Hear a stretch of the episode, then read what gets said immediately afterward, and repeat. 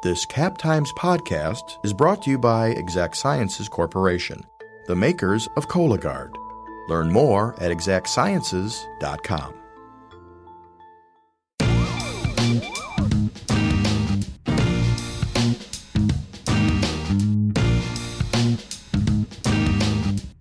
Welcome to On the Cover, a weekly Madsplainers feature. I'm podcast producer Natalie Yahr, and each week I sit down with the reporter behind our latest cover story to find out why it matters.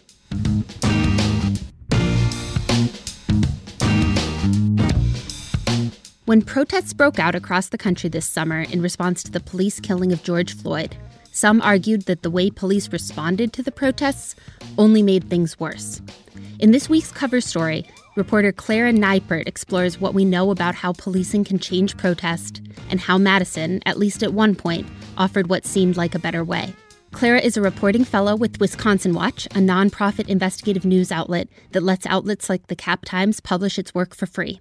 Welcome to the podcast, Clara. Hello. Glad to have you here. So, Madison is no stranger to rowdy crowds. Between protests, rallies, and Badger tailgates, we've definitely got some practice. But that also means that Madison police have a lot of experience responding to big crowds.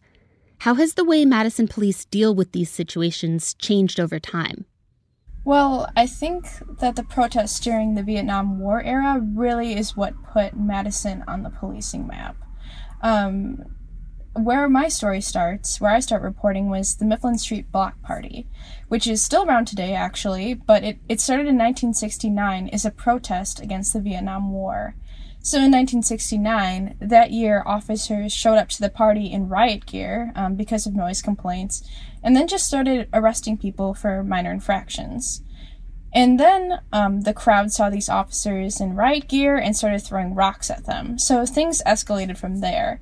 Um, the Monday edition of the Capital Times actually reported that the police raided homes and launched tear gas canisters and rammed barricades with squad cars. So it got it escalated.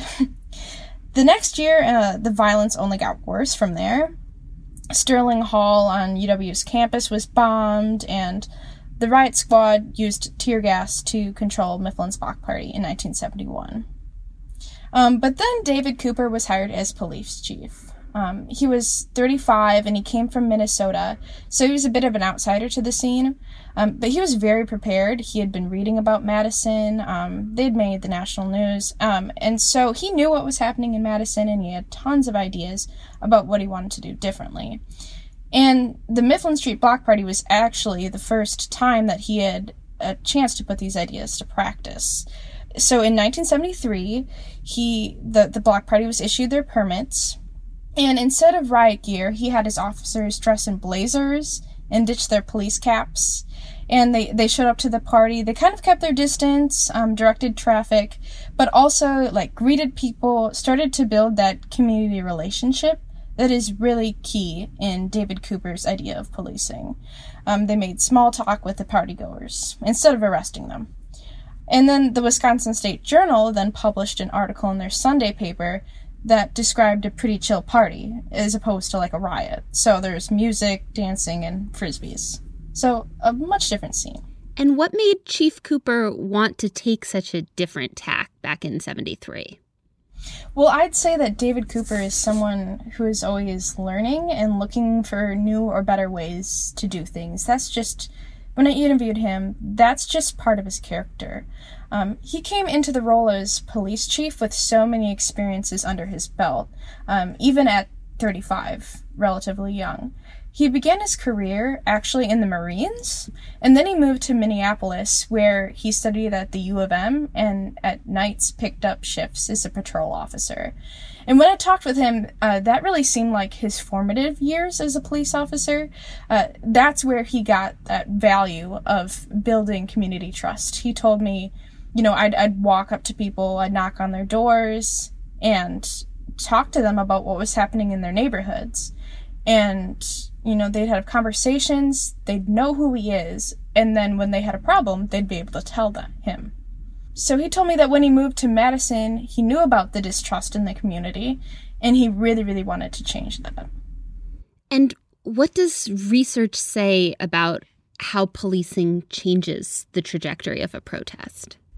Well, simply, time and time again, the research that I've read says that using an aggressive um, military like style only escalates violence during a protest. While writing the piece, I really um, thought about it on a smaller scale. You know, like if you're upset and someone says something way out of line, it's only going to get you more upset. Anyway, um, President Lyndon Johnson established a commission called the Kerner Commission in 1967.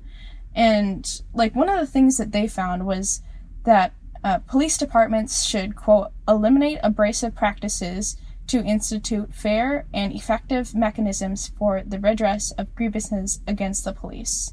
So basically, this sentiment was echoed again and again in 1969 and 1970, and today I feel we're still seeing those similar call to actions. So, you know, meet with the community and don't don't have such aggressive approaches to protests. Right. And here in Wisconsin, you know, protests swept through Wisconsin again this year following the killing of George Floyd in May by Minneapolis police and the shooting of Jacob Blake, who was paralyzed by Kenosha police in August. Can you tell me about the sort of police response we saw in Madison and how it changed over the course of the weeks of protest? Madison had a varied police response, um, and I think what we saw in Madison is a good example of how politics can come into play in all of this. In, in late May, at the start of the George Floyd protests in Madison, uh, police responded quite aggressively. Um, they dressed in riot gear and fired tear gas and pepper spray and sprung projectile rounds to like disperse the crowd on State Street.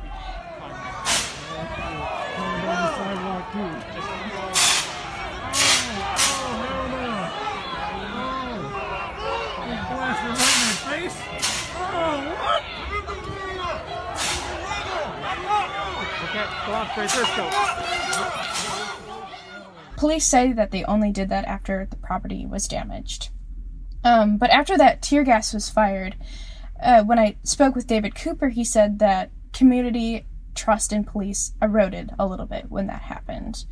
And I think that the, the Madison community was kind of taken aback by this action. So, in return, the Madison police stepped back from the protests, and we saw several re- weeks of um, peaceful marches. But conservative state lawmakers were still calling on the mayor and um, acting police chief Vic Wahl uh, to do more. And then in late June, when some protesters started to destruct property, uh, like the statues, and one state senator was assaulted, that's when police again used pepper spray, um, also to stop a break-in of the Capitol. So it was it was back and forth. Yeah, and does Madison's police department say it's still following this uh, model that Chief Couper created, what some people call the Madison model? Yes, uh, acting police chief Wahl says that they do. Um, he told me that his department communicated with protesters ahead of the many marches throughout the summer, um, including the ones that blocked traffic on major major roads, and that that is one big tenet of the Madison model is communication between police and protesters. But when I asked David Couper this same question when I interviewed him over the summer, he said that they've drifted away from the Madison model. So it depends. Yeah. And then in August, tell me about how Kenosha police responded to protests over the killing of Jacob Blake. What did we see there? Well, Kenosha is very, very different from Madison. Um, I spoke with an expert who told me that the city is just very segregated, and the bank of trust between the community and the police is essentially empty. And so I, I couldn't be at the Kenosha protests in person, so I watched live streams of the event to do my reporting. Rundown Live, rundownlive.com. Cristanti here. here I'm in Kenosha.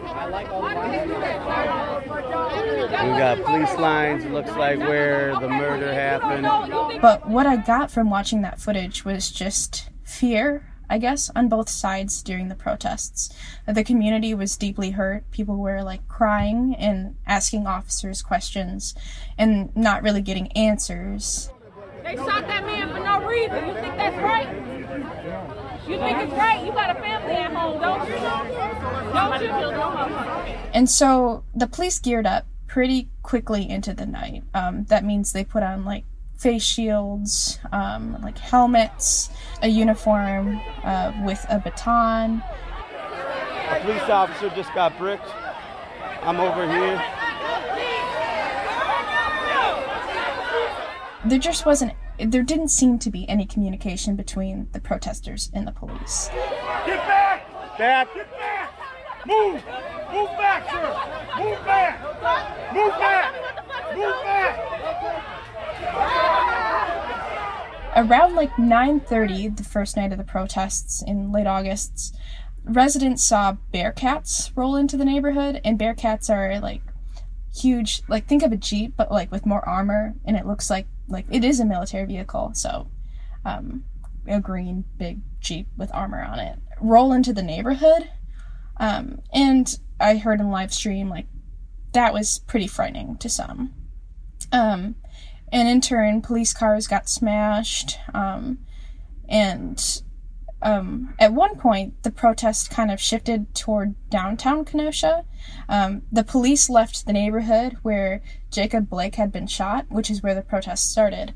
Um, and things kind of calmed down there. Um, once the police left, the live streamer that I was watching said, "Oh, things are things are calming down." Um, but uh, to be fair, the protest then shifted toward the courthouse in downtown Kenosha. Um, and then later that night, uh, at that courthouse, by like 11 p.m., um, tear gas and rubber bullets were used. Got it. And while police cracked down on protesters in Kenosha, they seemed to invite the white vigilantes who showed up with guns, and they didn't arrest Kyle Rittenhouse after he shot three protesters, even though he walked by them with his hands up. What might that tell us about what it means to promote safety at protests? Well, I think this is really, I think, part of an ongoing question that we've seen. Um, one of the questions is, you know, protecting property versus human life. And I've heard of this in, you know, as I'm following up with this report, as I'm continuing this mm, social justice policing beat, I hear that question a lot. Like, what, who, or what is our law enforcement serving and protecting? Um, property or people? So, as I mentioned, I'm working on another story about um, curfews during protests, and it really, it really all falls along the same vein of protest policing and human safety during protests. This podcast is brought to you by Exact Sciences. Join the Madison based team working to lead earlier cancer detection. Visit exactsciences.com to view the company's hundreds of open jobs. And you spoke to policing experts about Kenosha. Did they think the Madison model would have reduced the violence and property destruction there? Well, I asked two experts that question, um, one of whom was David Couper, and the other um, a professor named uh, Selika Ducksworth Lawton at UW Eau Claire. And both said that the Madison model or something like that would not have worked. Um, because what the Madison model needs to function is a trust between the community and the police department. And um, they both thought that that's not something that was e- existing in Kenosha there isn't a bank of trust there. And um, Ducksworth Lawton told me that what happened in Kenosha didn't surprise her because um, she thought those events were a long time coming because of things that happened in the past, things that Kenosha police chiefs have said in the past. And she said it's hard to build trust after you see something like an officer shoot one of your neighbors in the back. Yeah. Now, former Chief Couper is no longer in policing. What's he up to these days? Well, I know this is a pretty old term, but I would call uh, Couper a renaissance man. He really does everything. He's a priest, he's a poet, he upkeeps a blog, he writes books, he practices karate, he's been skydiving. he's keeping himself pretty busy, but he's also still really involved in the community and still like deeply cares about about these issues. And you said he's he's been keeping a blog about policing. How does he think Madison is doing when it comes to building trust within the community these days? Well, he does think that trust has been eroded, especially when he saw tear gas used. Um, he he knew that would deeply hurt the community, and he also brought up um, um, MPD's participation in the 1033 program. And briefly, what the 1033 program is, um, it's a program where um, the DHS, the Department of Homeland Security, provides um, sometimes military equipment, other times like gear like tables or computers or face masks to departments across the nation. Um, MPD started participating in that program after he was chief. And he said that program really erodes trust in the community as well, um, going along the lines of um, that when, when police gear up, when police have more military style weapons, um, it erodes trust. It looks scarier to the community. So he does think that they have a long way to go. Um, not only Madison Police, but police is an institution in general, but he also has hope. And you report that the summer protests and the police response to them have renewed local debates about these crowd control questions. We've seen some local elected officials say the police were heavy handed, and others criticize police for seeming to stand down as protesters removed statues or, in isolated incidents, hurt bystanders. What are you watching for next in this story? As I was writing the story, um, it took a really long time to write because I had to keep updating it. Uh, I kept seeing the same things happen again and again. So, George Floyd and the police's response in Madison, and then Kenosha, and then we could have talked about Wauwatosa in the story as well. My point is, is that the same things have happened and will keep happening when it comes to protest policing. I mean, look at all the way back in the 1960s. Um, the civil rights movement that happened then, um, you know, saw militarized approaches to policing. And we're seeing the same thing, you know, however many years later. So, in a depressing way, I do expect to see the same things happen when it comes to protest policing. Now, that being said, um, today there have been lawsuits that have been filed against police um, that I'm watching. One being um, the civil suit in Kenosha that was filed for unequal enforcement of curfew. Um, curfew is one way that is, is a method of protest policing. Um, and I'm also watching politics at a local level. Um, the Madison Common Council had a couple pieces of legislation that addressed um, policing and the 1033 program and the use of tear gas. And I think we're going to keep seeing those conversations happen at a local level, maybe even more so than a national level for the time being. At the end of the inter- my interview with him, David Couper said to me, um, "Things have got to change," and I think that's I think we're going to keep seeing these conversations, and I think they're going to be uncomfortable and emotional and bring up communities' traumas, but I also think that they're really necessary. Clara, thank you so much for being on the podcast. Thank you.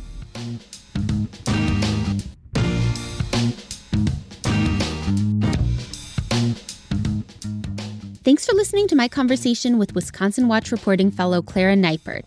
Tune in next week for a conversation about our next cover story. If you enjoyed this podcast, please subscribe to the Madsplainers on Apple Podcasts, Stitcher, or wherever else you do your listening, and leave us a review while you're there.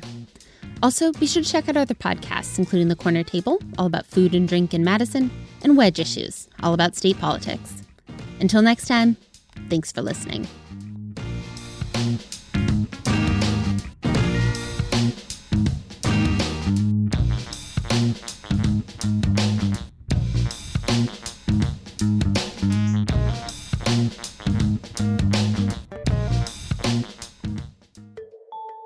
Podcast has been brought to you by Exact Sciences Corporation, the makers of Cologuard. Once again, be sure to learn more at exactsciences.com.